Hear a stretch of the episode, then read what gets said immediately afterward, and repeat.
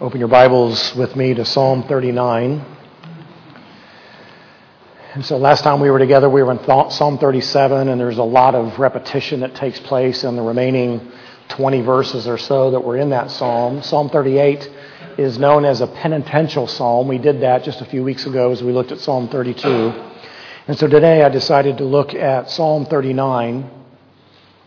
And this is a, a, little bit of unusual psalm in the sense that there's very little indication about the circumstances or the need that prompted these words to be written. We also understand for the first time in the Psalter that the uh, name Jeduthun is introduced. He is one of David's choir directors that is, is mentioned in the book of First Chronicles. And so as you read this psalm, as I read through this psalm, in some respects, it struck me as looking into someone's personal journey and having no background and no context into what it is that you were about to read. But you try to piece together clues from what you read that helps to give greater clarity about the potential circumstances that cause these words to be written.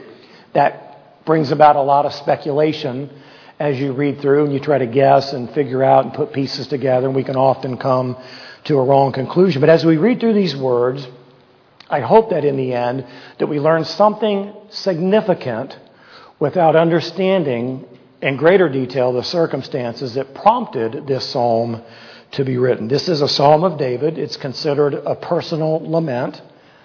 And these words would have been put to music and used in public worship or perhaps in David's own private worship as you see the instruction, the superscription for the choir director, Jeduthun. You also see sprinkled into the psalm the word Selah, which means one of several things. Potentially, it may mean a pause, it may mean a crescendo or a musical interlude. And so, the idea when you see the word Selah, it means that you're to contemplate what you have read or in, the, in worship, what you have sung this far. So, as we look at these words together, what I want to say at the very beginning is that the circumstances that prompted this is really not is really not what is so important. Some believe, as we'll see in the first section here, is that David is lamenting the seemingly privileged life that the wicked live. Uh, others think, as we get into the middle section of the psalm, that perhaps David is thinking about life and its meaning and its shortness, and we really can't know for certain what David means. In the latter part of the psalm, you see this confession that takes place. And so some think that perhaps God's hand was on David in such a way that it prompted him to pen these words under great distress. We really don't know the circumstances, but hopefully we will learn something about this as we go through this. So, Psalm 39, we'll read the entire psalm, verses 1 through 13, and then we'll look at this in three different sections. I said, I will guard my ways that I may not sin with my tongue. I will guard my mouth as with a muzzle while the wicked are in my presence. I was mute and silent. I refrained even from good, and my sorrow grew worse. My heart was hot within me. While I was musing, the fire burned.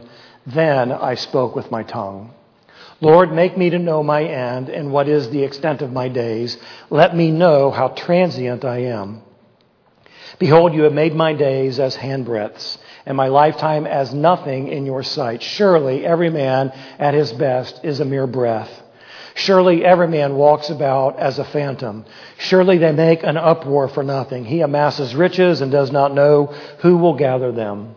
Verse 7 And now, Lord, for what do I wait? My hope is in you. Deliver me from all my transgressions. Make me not the reproach of the foolish. I become mute. I do not open my mouth because it is you who have done it. Remove your plague from me because of the opposition of your hand. I am perishing. With reproofs you chasten a man for iniquity. You consume as a moth what is precious to him. Surely every man is a mere breath. Hear my prayer, O Lord, and give ear to my cry. Do not be silent at my tears, for I am a stranger with you, a sojourner like all my fathers. Turn your gaze away from me, that I may smile again before I depart and am no more. So, the first section we're going to look at here is David's frustration. Again, we don't know the specifics about what it is that has captured David's heart's attention in such a way, but as you read through these first three verses, you can see the intensity with which this thing has gripped him. First of all, we're going to look at the fact that he is greatly perplexed at whatever this problem is, this unanswerable, this unsolvable, this unfair thing, whatever it might be. David is absolutely perplexed at this thing. Verse 1 I said, I will guard my ways that I may not sin with my tongue. I will guard my mouth as with a muzzle while the wicked are in my presence. And so David is dealing with a significant inner turmoil. He is so bothered that he states that if he were to speak out, out loud, his words would be sinful. He will guard his ways, he will guard his tongue, meaning that he is using every ounce of self control that he has because he fears that what he would speak would potentially be displeasing to God, potentially giving ammunition to the enemy that is around him, the wicked, the ungodly, who would very likely hear his words. And so, in his current state of mind, he would spew forth words that would communicate something to those around him that would be unbecoming of him and inconsistent with who he knew the Lord to be. The wicked are ever present to hear what spews forth from our mouth. Now, you and I get perplexed by a number of things in our lives. It could be any number. It could be the government. It could be the state of our finances. It could be relationships. It could be our health. It could be anything that greatly perplexes us. And what we need to recognize here is there's great benefit in exercising self-control so that what we say doesn't communicate something inconsistent about the God we profess to love and serve. Number two, not only is he perplexed, he is overwhelmed. Verse 2 I was mute and silent. I refrained even from good, and my sorrow grew worse. You can see the intensity that takes place as we progress through this first section. The impact from his inability to express in words this frustration he is dealing with has increased, and it is having a negative impact on him. Countenance would probably be very obviously depressed perhaps very short tempered, perhaps very unwilling to engage anybody in any meaningful conversation. He had no motivation for doing anything of value, anything good, because he had become consumed by this inner turmoil. His every thought was fixated on whatever this thing was that was creating this frustration for him. This word sorrow here is understood as emotional pain, not from loss but from what he observes, this thing that is unanswerable and unsolvable to him. Now, you've seen people who are overcome with sorrow because of great loss. This is David's experience, not because of something he's lost, but because of the way this thing has absolutely gripped his heart. He wants to speak about this frustration, but he fears he will be misunderstood and give his enemies ammunition against him or against the Lord. Thirdly, as we see this intensify even more, he is angry. Verse 3a My heart was hot within me while I was musing, the fire burned. His heart was hot and the fire burned. It's a way of expressing an intense internal anger. Now, I don't know if you get angry. You probably do. I don't know if you get intensely angry. You might. I can get intensely angry. I know what it is to have some rage going on over something that's not working the way I think it ought to or the way that it should. And it can be the simplest of things. It could be that little screw that just won't go in the hole no matter how many times you adjust the screw and wiggle the angle of the screwdriver, it just doesn't want to go in. And then get really hot about something as insignificant as that. But something has David's attention in such a way that he is just on fire with anger over this thing and his inability to express in words what it is he thinks and what it is he feels about this thing. This indicates that David's frustration has got to the point of total consumption. The more he thought about this, the more exasperated he became. You know, there's no shortage of things that you and I can fixate on in our world, in our culture, in our government, perhaps even in our own individual life and if we will dwell on that thing, we can get so consumed by it that it's going to have a negative impact on our life. David has questions. He has unresolved concerns. He has some kind of a problem. He's completely focused on it, and it is consuming his very life. And then we read in the second part of verse 3 Then I spoke with my tongue. As we'll see later on, this vented anger and frustration that David felt was finally untapped by God Himself, and it flows forth in this prayer. So the eventual outlet for all that was bothering David is not communicate, excuse me, is communicated to God in prayer. We can get overly concerned about what the specific issue is and miss the most significant aspect of this psalm, and that is prayer. So the question is is it time to pray? When something, someone in your life has got you so consumed that you're absolutely fixated on it and it's making you angry within, is it not time to pray? So, whatever is frustrating us, we need to pray. Whatever is consuming us mentally and emotionally, we need to pray. Whatever it is that is angering us to the point that our heart is hot, it's time to pray. It's possible that the content of David's prayer tells us what the issue is. It's also possible that the content of David's prayer is a result of God snapping David out of his self focused problem and gaining spiritual perspective about himself. Now, we can only speculate again about the circumstances of what David was so consumed with. My personal opinion is that you don't find the specifics within the psalm. I believe that there's something outside of David that is mentioned in this psalm that has got him so gripped that he has lost sense of who he is and of who God is. And this is what takes place in the remaining two sections is this realization that comes across in David's life. So number two, we look at David's request. So David says in the first three verses that the wicked are around him. He's very careful about what he says. Therefore, he is silent. He's guarding his mouth because he doesn't want to say anything that would be sinful. And so instead of blasting the people David was angry with, potentially, or laying out the issues in great detail, or complaining to God or complaining about God, David prays a very different prayer. I believe that what David prays is very simply this Give me perspective. Think about that. Think about the things that can consume us to the point of searing anger and ask God to give me perspective. I can guarantee you, when I am boiling at the screw that won't go in the hole, I need perspective, right?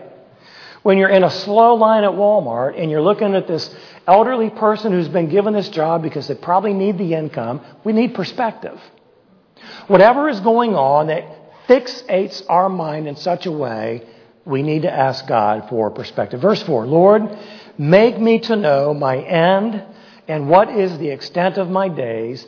Let me know how transient I am. I want to tell you if that question doesn't give you perspective, I don't know what will. Think about that.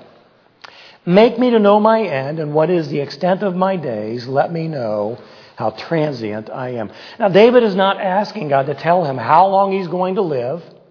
He's not asking God for a sneak peek into his future. David knows that whatever it is that is consuming him pales into comparison of the true meaning of life. And this is what I think takes place as David is just boiling over with anger, and as he unleashes his tongue in prayer to the Lord, God begins to speak and reveal and give to David insight of what he already knows. Have you ever had somebody quote to you truth that you already know? And when you hear it, you go, yeah, I needed to be reminded of that. I had, I lost sight of the fact that God is sovereign. He is in control, right? So we need to be reminded of truth that we already know. And I believe through the illumination of the Spirit's work in David's life, he began to get a perspective about what it was that was gripping him. And that contrast is over the length of days and the brevity of life. The phrase, let me know how transient I am, indicates that David already knows that life is short. This isn't something new for him. He needs to regain a proper perspective so that he is not consumed with that which is, in the end, not that important. Life is not about having all the answers. It's not about enjoying a trouble free life. It is not to be a, com- a, comparison of the blessings I have as compared to the wicked around me or to the new Christian or to the other person I don't think believes it. That's not what life is all about. Our lives are to be lived for the glory of God, to fulfill His purposes, and to enjoy our divine union with Him. When we focus on the minuscule, we will lose sight of our true purpose. Do you believe that? You've heard the, the old expression, you lose the forest for the trees. Or is that backwards? The tree through the forest is one of those. I forget. That's why you shouldn't do things spring in the moment. But we lose sight, Tony's words, like the bug on the windshield. You focus on the bug and you lose sight of all the scenery around you. Isn't that right? So when we focus on the minuscule, we lose sight of our true purpose. So as David asks for perspective, he's reminded by the Lord that which he already knows. Number one, life is short. Verse 5a Behold, you have made my days as handbreadths. Well, a handbreadth was one of the smallest units of measurement in Israel. We think about life in terms of years, and for us, reaching a good old age of 80 or 90, boy, that's really living, isn't it? That is a long life. You know what a handbreadth is? A handbreadth is four fingers. This was the unit of measurement that the Hebrews used to understand a handbreadth. So, what you need to do, what I need to do, is we hold up our four fingers and we say, This is the length of my life as God sees it. That's perspective, isn't it? Yeah, I thought about this as I was reviewing. I, I don't really get a sense of my aging. I mean, I can see it when I look in the mirror. I can feel it when I move around more than I should. I see it, I'm reminded of it when I look at the faces of my children who are now all grown.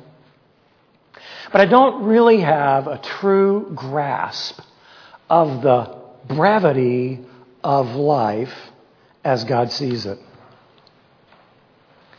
How much does having a perspective like this change how worked up we can become over little things or over unanswerable things or unresolved problems that we face?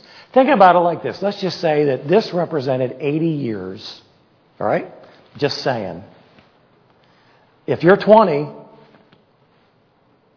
if you're 40, if you're 60, if you're 80. You see how short life really is when you get a visual picture of a handbreadth and the way David uses that. So we need to be reminded what helps us gain perspective is that life is short. Number two, life is not about self.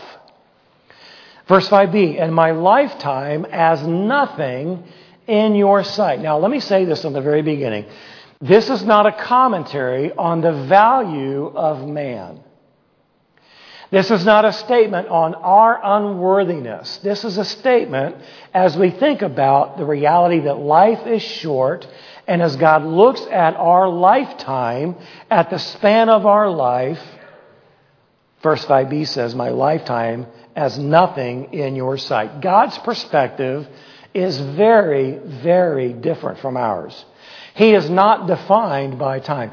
God looks from eternity past all the way into eternity future as a singular event, and our lives, our individual lives, are to be viewed in the context of God's perspective uh, of, of eternity as God sees our lives. If I were to put a picture up on the screen and it be one of these beautifully, beautifully decorated white sand beaches, and say, Our life is but one grain of sand in the scope of an endless horizon of beach. Life is short, and life is not about self. It isn't that our lives are unimportant, it's that our lifespan is insignificant before the Lord. That doesn't mean that we can live our life however we want. It doesn't mean that we live our lives as foolish people but it just means that in God's perspective, our lifetime is nothing. So it's very natural and very normal for you and I to live a very self absorbed life.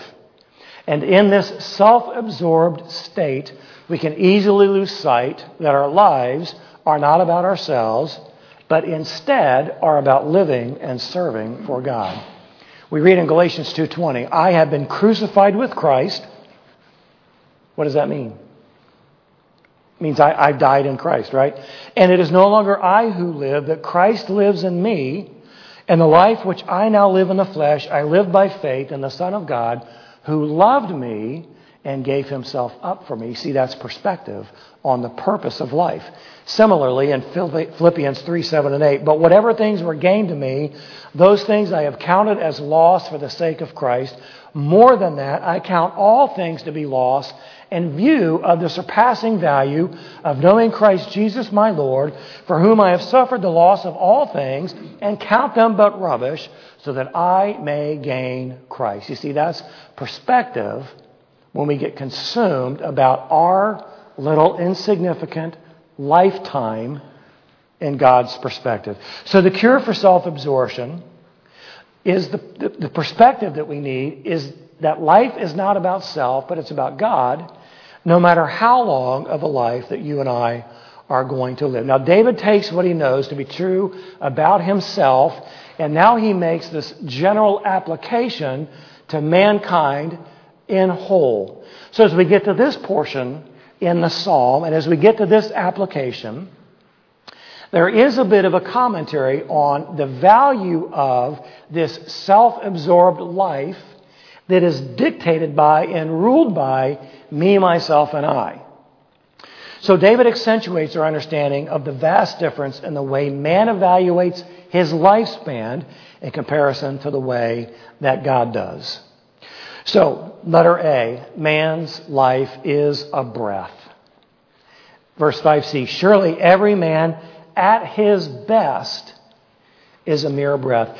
I was touched when Ken and and Perry and I prayed before the message this morning, and Ken said the exact same thing with a different set of words as what we read in this. At our best, our life is a mere breath. You know, on a cold winter's day, you can go outside and you can take a big, deep breath and you can blow and you can see your breath go out in front of you, and as quickly as it goes, it disappears into nothing, right? That's our lifespan. That's our lifetime on this earth. How much does that reality change our perspective about how we live our life? Even the longest of lives is but a breath in God's sight. The best life lived apart from God's plans and purposes really won't accomplish anything of great significance. The wicked that would hear David utter in sin this anger and this frustration would not be benefited by hearing David's venting. What they would need to hear is a reality that life is short and your life is just simply a breath. Now, we enjoy all the modern conveniences afforded to us in our lives today. Think about it air conditioning, electricity, running water, computers, and internet, and cell phones, uh, the ability to contact people in any part of the world by picking up a little pocket phone and calling. We, we enjoy all those things, but what do these things mean in the grand scheme of life, and what do they matter in the scope of eternity? What, what do they matter? Nothing. Isn't that right? It isn't that we should not enjoy these things, but these things don't define our lives as believer. A man who is strong, a man who is self-assured, a man who is successful by the world standards is still going to live a life that is a mere breath as God sees it. Letter B. Man's life is an image. Verse 6a, surely every man walks about as a phantom. The word phantom here is translated as image. It's a term employed for statues of gods and kings in the ancient Near East. It could also be representative of idolatry when you're worshiping an image rather than the one true God. It's the same word that is used in Genesis 1. 26 and 27, where God says, Let us make man in our image. This is the idea. We are created in the image and the likeness of God, but man's importance is dwarfed in comparison to God's. We are created in his image, but we are a mere shadow of who God really is. The implication is that humans are not the real thing, but only an empty copy of themselves. Think about that.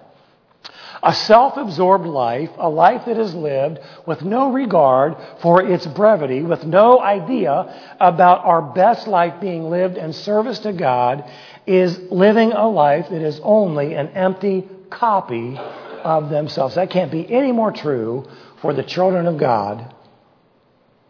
And we need to recognize that. As the images of the false God in Isaiah cannot move, all the idols that are there, they cannot take care of themselves or save those who worship them. So these empty human images can accomplish nothing of consequence on their own. Do you believe that?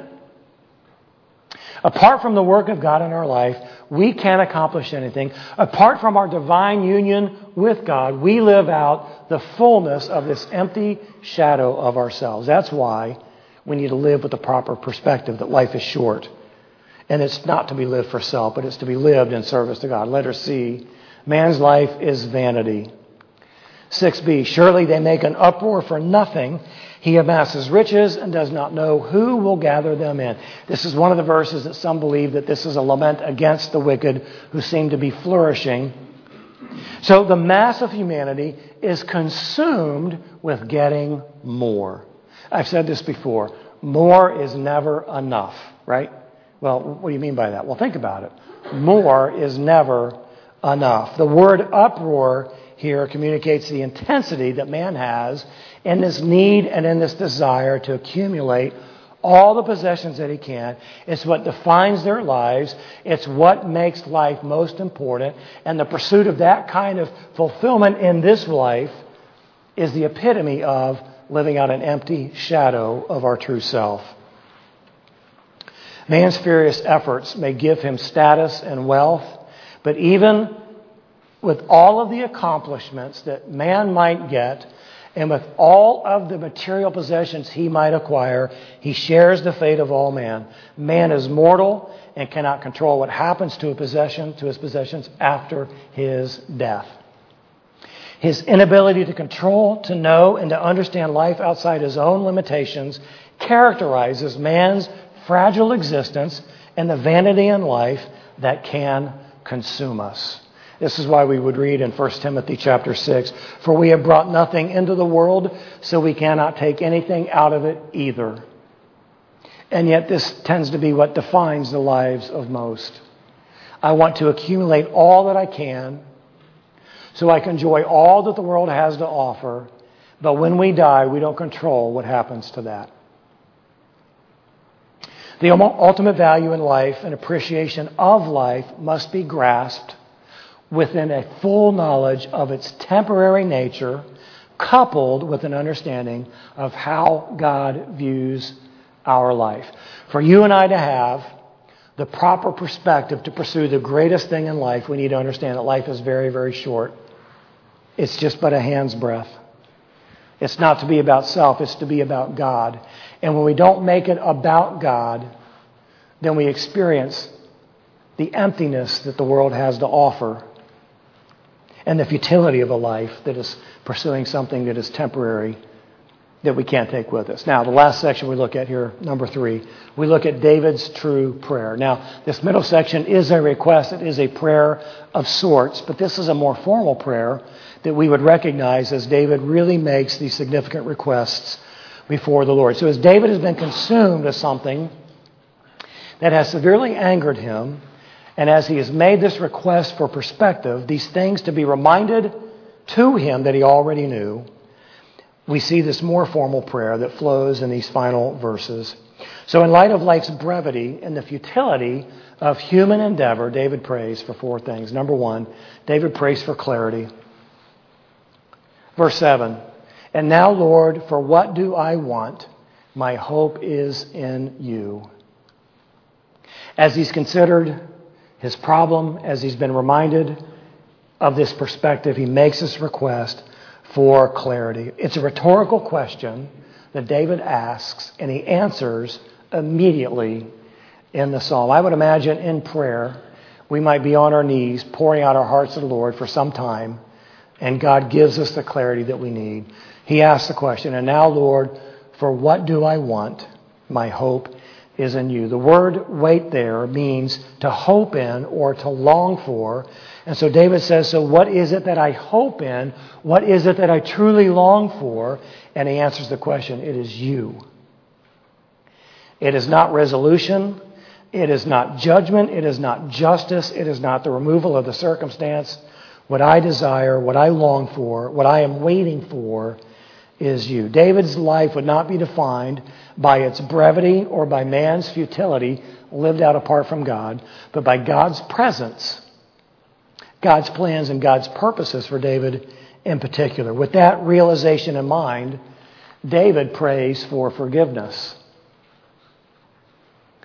Verse 8 Deliver me from all my transgressions, make me not the reproach of the foolish. So David prays for forgiveness, not just for what was consuming him in the first three verses of this psalm that we've looked at, but David is praying for, for forgiveness for any sin that he is guilty of. You see, David has a greater perspective of the trivial nature of his problem and the great and grand God that has loved him and secured his eternity. And so he prays for right relationship with God by asking for forgiveness. He wants to maintain a holiness of life that will not enable the ungodly around him to mock God as a result of David's life. You know, when you and I see a professing Christian stray away, it should grieve our hearts that God could be mocked. We need to be mindful that the lives we live can be fuel to the ungodly around us who are looking for an opportunity to mock the God that we profess to know and to love. David doesn't want to become like the futile that we've looked at. He restates the problem from verse 2 as he says in verse 9 I have become mute, I do not open my mouth, because it is you who have done it. David now understands that God is the one that has not only given him restraint in not speaking, but in a sense, God has actually sealed his mouth to protect David from himself. Anything that David would have said in that angered state would be, would be construed as disrespectful to God or disrespectful about God in the eyes of the ungodly. So David had his mouth sealed by the Lord as he worked his self control into keeping himself from saying something that he would later regret. It was God's will for David to be silent and then to turn to God and express his frustration. That's what he means when he says, It is you who have done it. It is you that has given me the restraint. It is you that have protected me from myself. You are the one that has done this. The third thing that David prays for is he prays for mercy. Verse 10 Remove your plague from me, because of the opposition of your hand, I am perishing. So the word plague is the same word for rebuke. David knows that his time of anger, his fixation on this problem, his frustration that grew out of that, has brought the Lord's discipline into his life. He says he is perishing, meaning he feels like he is wasting away because he now senses this disconnect that he has between the Lord. He is opposed to God's plans and purposes. He has a spiritual posture of opposition to God, and he recognizes that as something that he no longer wants to stay in. He's praying that God would be merciful towards him. He desires the gracious and merciful hand of God, not the hand of God that disciplines. Verse 11, with reproofs you chasten a man for iniquity. You consume as a moth what is precious to him. Surely every man is a mere breath. David is restating what he's talked about in this middle section that we've explored. But particularly, this speaks of the divine action of God against those who willingly remain in sin. The words reproof and chasten and consume all speak of God's way of correcting our sinful behavior or our sinful attitudes, those things that we refuse to relinquish to God, that we choose to cling to on our own for our own reasons and our own self absorption, these become a problem, and God will discipline us for those things. In light of God's discipline, David restates that man is but a mere breath, unable to withstand God's retribution. The last thing that David prays for here is David prays for communion. Verse 12 Hear my prayer, O Lord, and give ear to my cry. Do not be silent at my tears, for I am a stranger with you, a sojourner like all my fathers. Verse 13 Turn your gaze away from me that I may smile again before I depart and am no more. David uses the words hear and give ear and don't be silent to communicate his need, his waiting for, his longing for this renewed sense of God's presence in his life. This period of, of a sinful attitude that brought about intense anger in David's life has brought separation between he and the Lord. He says, I am like a stranger to you. I'm like a sojourner, one who travels in a land that is not his own. And that depicted the life of the Israelite. They were, they were visitors in a land until God gave it to them for their own possession. And this is what David is restating. I feel like I don't have a rightful place with you. So this would bring to David a renewed and cheerful heart, which is what he desired before his handbreadth of time on this life was over. It's an interesting psalm, and while we can't understand with great detail the circumstances that brought, us, brought it about, we can identify with and acknowledge this that there are all kinds of things in our lives that can grip us mentally and emotionally, will have a negative impact on our lives spiritually. But we need the perspective that our life is very, very short. It's not about ourselves, it's about Him. It's about the one who loved us and saved us and called us to serve him. And as we encounter these difficulties and these hardships in our lives, then we speak to the Lord, we cry out to him, and we ask for God to renew to us his sense of presence, our real purpose, the joy that we know we have in him. And when we do that, that thing that we have clung to so tightly, white knuckled, we will let go and let God be God. Let's pray together. Father, we acknowledge that there's a lot in life that can really get us angry. There are things that will overcome us and overwhelm us to such a degree that we have no true perspective about what our life is about. As we fixate on these things, we lose sight of this God of mercy and love that we know you to be. And we get so self absorbed that we risk the discipline that comes from your love. Father, bring to our mind those things that we allow to dominate us government and politics, the wickedness in our culture, the irritations that exist within our relationships, all those things, Father, that really don't amount to very much in the end of it. Would you help us to be refocused on who you are and what you've done? Would you renew in us a desire to be set free from a life of self absorption and a lived one that is dictated by our being crucified with Christ and allowing Him to live His life through us? Thank you, Father, that you're merciful and gracious as we struggle through this. Would you help us?